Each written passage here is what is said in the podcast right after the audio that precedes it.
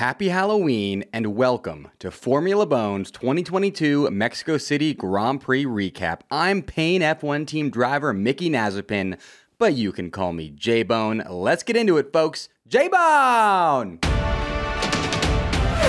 First up, let's talk about the biggest storylines from the twenty twenty-two Mexico City Grand Prix race weekend.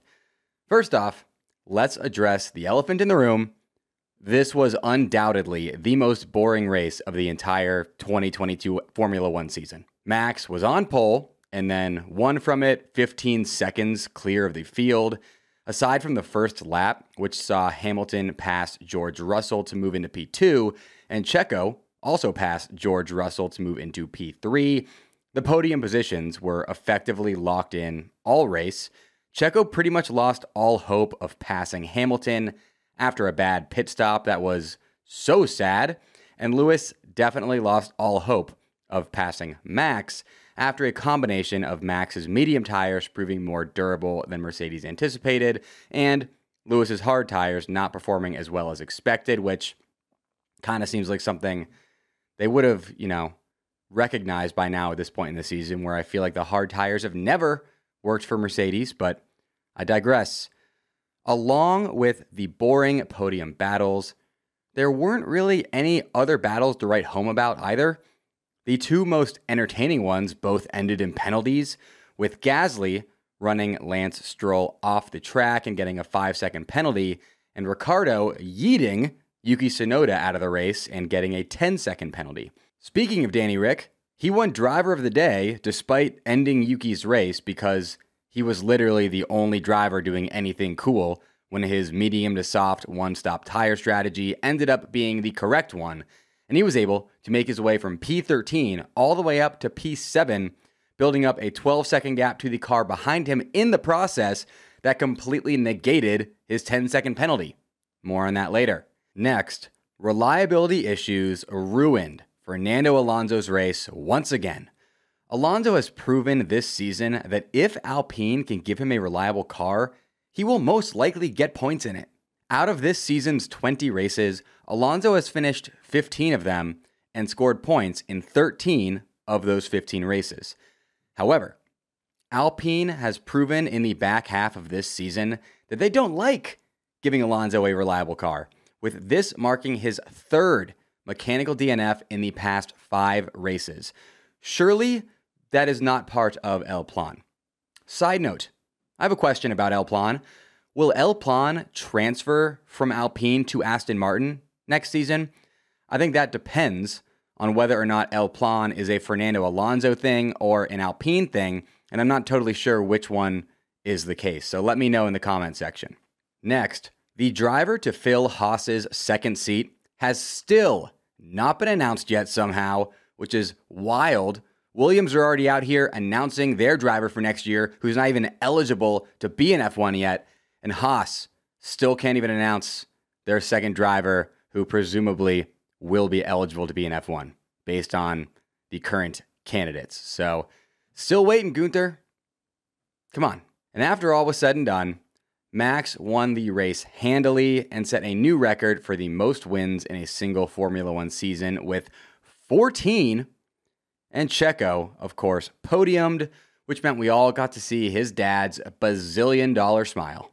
It is now, unfortunately, time to check in with you all regarding how my three bona fide race predictions fared at the Mexico City Grand Prix. My first race prediction was that Checo Perez would win the Mexico City Grand Prix, and he did not, much to the dismay of everybody in the entire world except for Max and his dad.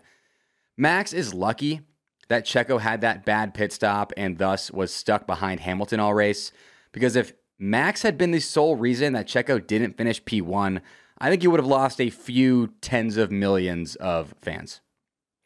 My second race prediction was that Red Bull would finish one two at the Mexico City Grand Prix, and they would have if they didn't botch Checo's pit stop so badly, so I'm going to give myself a half point here and will not be fielding any questions on the matter, like I'm Red Bull and you're Sky Sports. My third and final race prediction was that Alex Albon would finish in the points at the Mexico City Grand Prix, and he would have if Ricciardo and Gasly had been correctly punished for their incredibly awful and unsportsmanlike penalties by both being disqualified from the race. So I'm going to also give myself a half point here, and again, will not be fielding any questions on the matter, like I'm Max Verstappen and you're Ted Kravitz. Going one for three on my bona fide race predictions is less than ideal, but everyone knows I couldn't possibly end the season without another three for three showing, so make sure you toss me a subscription so you can hear my Brazilian Grand Prix race predictions when they drop next week, because folks, I think they're all going to be correct. J-Bone! This episode is sponsored by Bird Dogs, and for being a member of the Bone Brigade, you will get a free incredible gift with your order of the best shorts, pants, and joggers on planet Earth with my code F bone on bird dogs dot com. Colder weather is either here or just around the corner for many of us, and Bird Dogs makes the best pants and joggers you will ever wear, I promise you. I've worn Bird Dogs pants or joggers for almost every single Formula Bone recording where I'm not wearing this fire suit, because they are like existing inside of a cloud, and I'm actually still wearing Bird Dogs even under the fire suit because I'm wearing my Bird Dogs shorts. You can do anything in Bird Dogs. Wear them while watching Formula One, working out, playing sports, sleeping, yeeting Yuki Tsunoda out of an F one race, and even swimming. Bird Dogs are the best because they are so comfortable and because you can get them with built-in underwear that feels better on your skin than the finest silk sheets and is also super breathable, doesn't bunch up like traditional underwear does, and the best part, it cuts down on laundry. I love that part. As far as the free gift goes, it can be any number of crazy gizmos and gadgets, such as a rope hat, a dad hat, a tumbler, a pair of nunchucks, a whistling football, and so much more. So go to bird dogs dot com right now, enter promo code F B O N E F bone, and they'll throw in that free gift with your order. You will not want to ever take your Bird Dogs off, I promise you. There's a link for that deal in the description of this episode. Next up, it's time to respond to some Mexico City Grand Prix-themed voicemails left by members of the Bone Brigade just like you on the Bone Phone. If you're new to Formula Bone, welcome. Happy to have you here. After every race this season, I do one of these race recap episodes, and a large part of them is me responding to questions, comments, hot takes, and more left by Bone Brigade members just like you on the Bone Phone, the phone number for which is one eight three three two hundred oh nine six six. And if you live somewhere where it's difficult to make phone calls, I've also created a channel in the Formula Bone Discord server where you can submit voice memos directly from your phone rather than having to call that hotline number. Check it out via the Discord invite link in the description of this episode, and also just join the Formula Bone Discord anyways because it's fun and we have a great F one community growing there. We are getting very close to one thousand members of the Formula Bone Discord server, so go join. Let's hit one thousand this week. So during or after each race, whenever you have an interesting thought, hot take, complaint, or anything else like that, make sure to hit up the Bone Phone or the Formula Bone Discord for a chance at your voicemail being played on the show.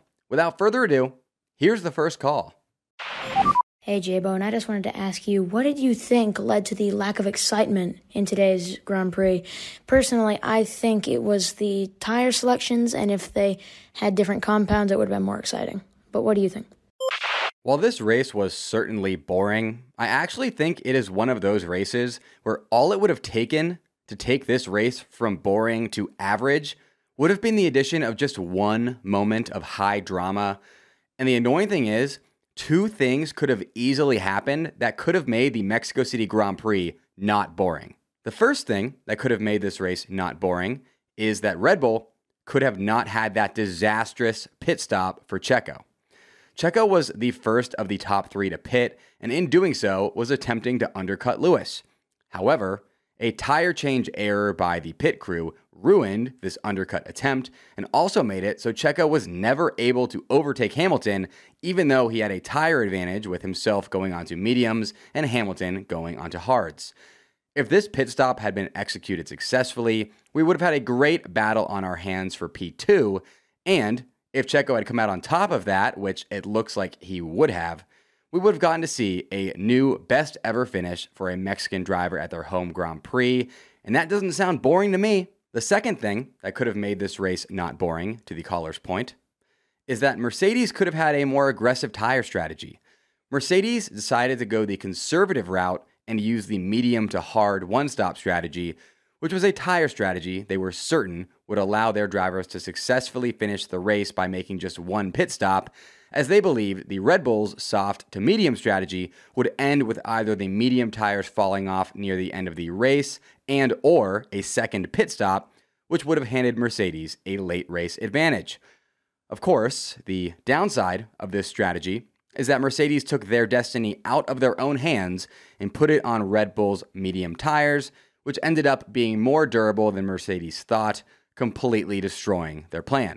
The wisdom of hindsight tells us that Mercedes probably should have been more aggressive with their tire strategy and done what Daniel Ricciardo did, extend the first stint on medium tires long enough to go right onto the softs, so you have a sure thing tire advantage at the end of the race rather than a speculative one, especially, by the way, when the hard tires have been pretty awful for Mercedes all season long. I'm not sure here if Mercedes decided to play it conservative because they still have a shot at beating Ferrari in the Constructors to finish P two, or if it was just a case of everything not playing out like the data made them think it would. But either way, a more aggressive tire strategy from Mercedes certainly could have made this race not boring. Next call. Hey, J-Bone. With both Daniel Ricciardo and George Russell surviving penalties after causing collisions both this weekend and last weekend, what do you think the F I A needs to do penalty-wise when drivers cause collisions? Do you think they need to ramp them up, or what are your thoughts? This is now two races in a row where a driver has been deemed wholly at fault for a collision that knocked another driver out of the race and subsequently received a penalty that, by the end of the race, did not affect the impeding driver whatsoever. Side note regarding these two incidents, the one with George and the one with Daniel Ricciardo, I tweeted out a question at Formula Bone that I want to also ask here. Quote, Russell and Ricciardo were both deemed wholly to blame for their respective collisions in the U S A and Mexico that knocked another driver out of the race. Why, then, was Russell only given a five-second penalty while Ricciardo was given a ten-second penalty? End quote. My guess is that Russell's incident being at the first corner of the first lap is why his penalty was less harsh, as oftentimes first lap incidents are not cracked down on as hard, but I would like to know your thoughts in the comment section. Anyways, I do find the concept of a driver being wholly at fault for knocking another driver out of a race and effectively getting off scot-free annoying, but I'm not really sure what a better system would be than the current one.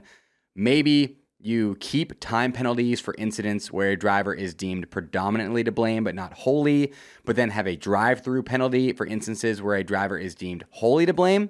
Is that too harsh? Unclear. Let me know your thoughts on my idea as well as what your ideas are in the comment section. Next call. J-Bone, long-time listener, first-time caller. Just wanted to get your opinion on the Fernando Lewis uh, bit of drama that was forming just before the Mexican G P in regards to uh, Fernando's comments on Lewis's titles possibly being worth a little bit less than Max's, saying that he thinks the championship had more value when you have to fewer titles but had to fight against other drivers with equal or better material. Myself being a Mercedes fan, I have my own opinions, but just wanted to get your opinion on the matter.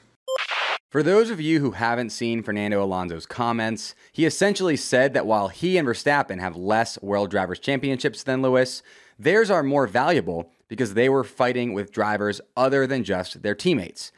The main Alonso lines people are latching onto are, quote, I have a lot of respect for Lewis, but still it is different when you win seven world titles when you only had to fight with your teammate.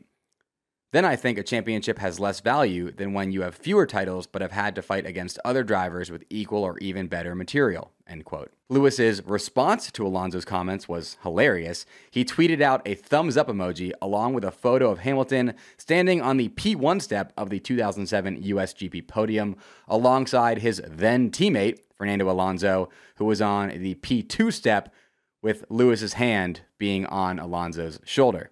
Alonso also later backtracked from his comments by tweeting, quote, and again, please, all the titles are amazing, well-deserved, and inspiring, incomparable to each other, and let's enjoy champions and legends of our current time. Tired of the continuous search for headlines, let's enjoy them, end quote. which I find kind of funny because he obviously knew the headlines that that would garner. He's Fernando Alonso, okay? Everything that man says is a headline. So I have three thoughts on this beef, if we want to call it that. Thought one, I personally enjoy this type of pot stirring and think it creates great interpersonal drama that is positive for the entertainment side of F one. You have Fernando Alonso, who's not afraid to say something he knows will be controversial, and then Lewis, who's not afraid to clap back. I also love that it's not a personal dig that this drama is centered around, as obviously both Alonso and Lewis know that it's not Lewis's fault that Mercedes was so dominant for so long, which led to Lewis only battling his teammates there for a while. So it's not Alonso insulting Lewis or saying he wasn't capable of beating other drivers, as much as it's Alonso complimenting himself and Max for doing it when given the opportunity. Thought two, I don't know if valuable is the word I would use, but I kind of agree that a championship is a lot more hard-earned when you don't effectively only have one competitor all season long, which brings me to thought three. Hamilton's first World Drivers' Championship in two thousand eight was won on the last lap of the last race over a driver from another team, Felipe Massa at Ferrari. So obviously that one should not be included in this argument, and Fernando should agree that that is a quote-unquote valuable title, right? Then, when you add in the fact that if Checo had driven a little bit more consistently this year, he would have been Max's only real twenty twenty-two competition. That kind of negates this season for being included in Max's quote-unquote valuable title list, which would mean Max's only quote-unquote valuable title would be last year's title, which makes Alonso saying Max has more valuable titles than Lewis, or even the same amount of valuable titles as Lewis, a lot hotter of a take than it is at face value. That's it for today's episode. If you want to support Formula Bone and are able to, I'd really appreciate it if you bought a piece of Formula Bone merch available now on bolinmedia.com slash shop. I've placed a link to the Formula Bone shop in the description of this episode. And if you're looking for a free way you can support Formula Bone, just toss the YouTube video of this episode a like and my YouTube channel a subscription. For Formula Bone updates between now and my Brazilian Grand Prix preview episode next week, you can join over nine hundred members of the Bone Brigade in the Formula Bone Discord server via the invite link that I've placed in the description of this episode. And you can follow me on all social media at Formula Bone and at my real name, Jared Borislow. That's at J A R E D B O R I S L O W. Until next time, folks, J-Bone!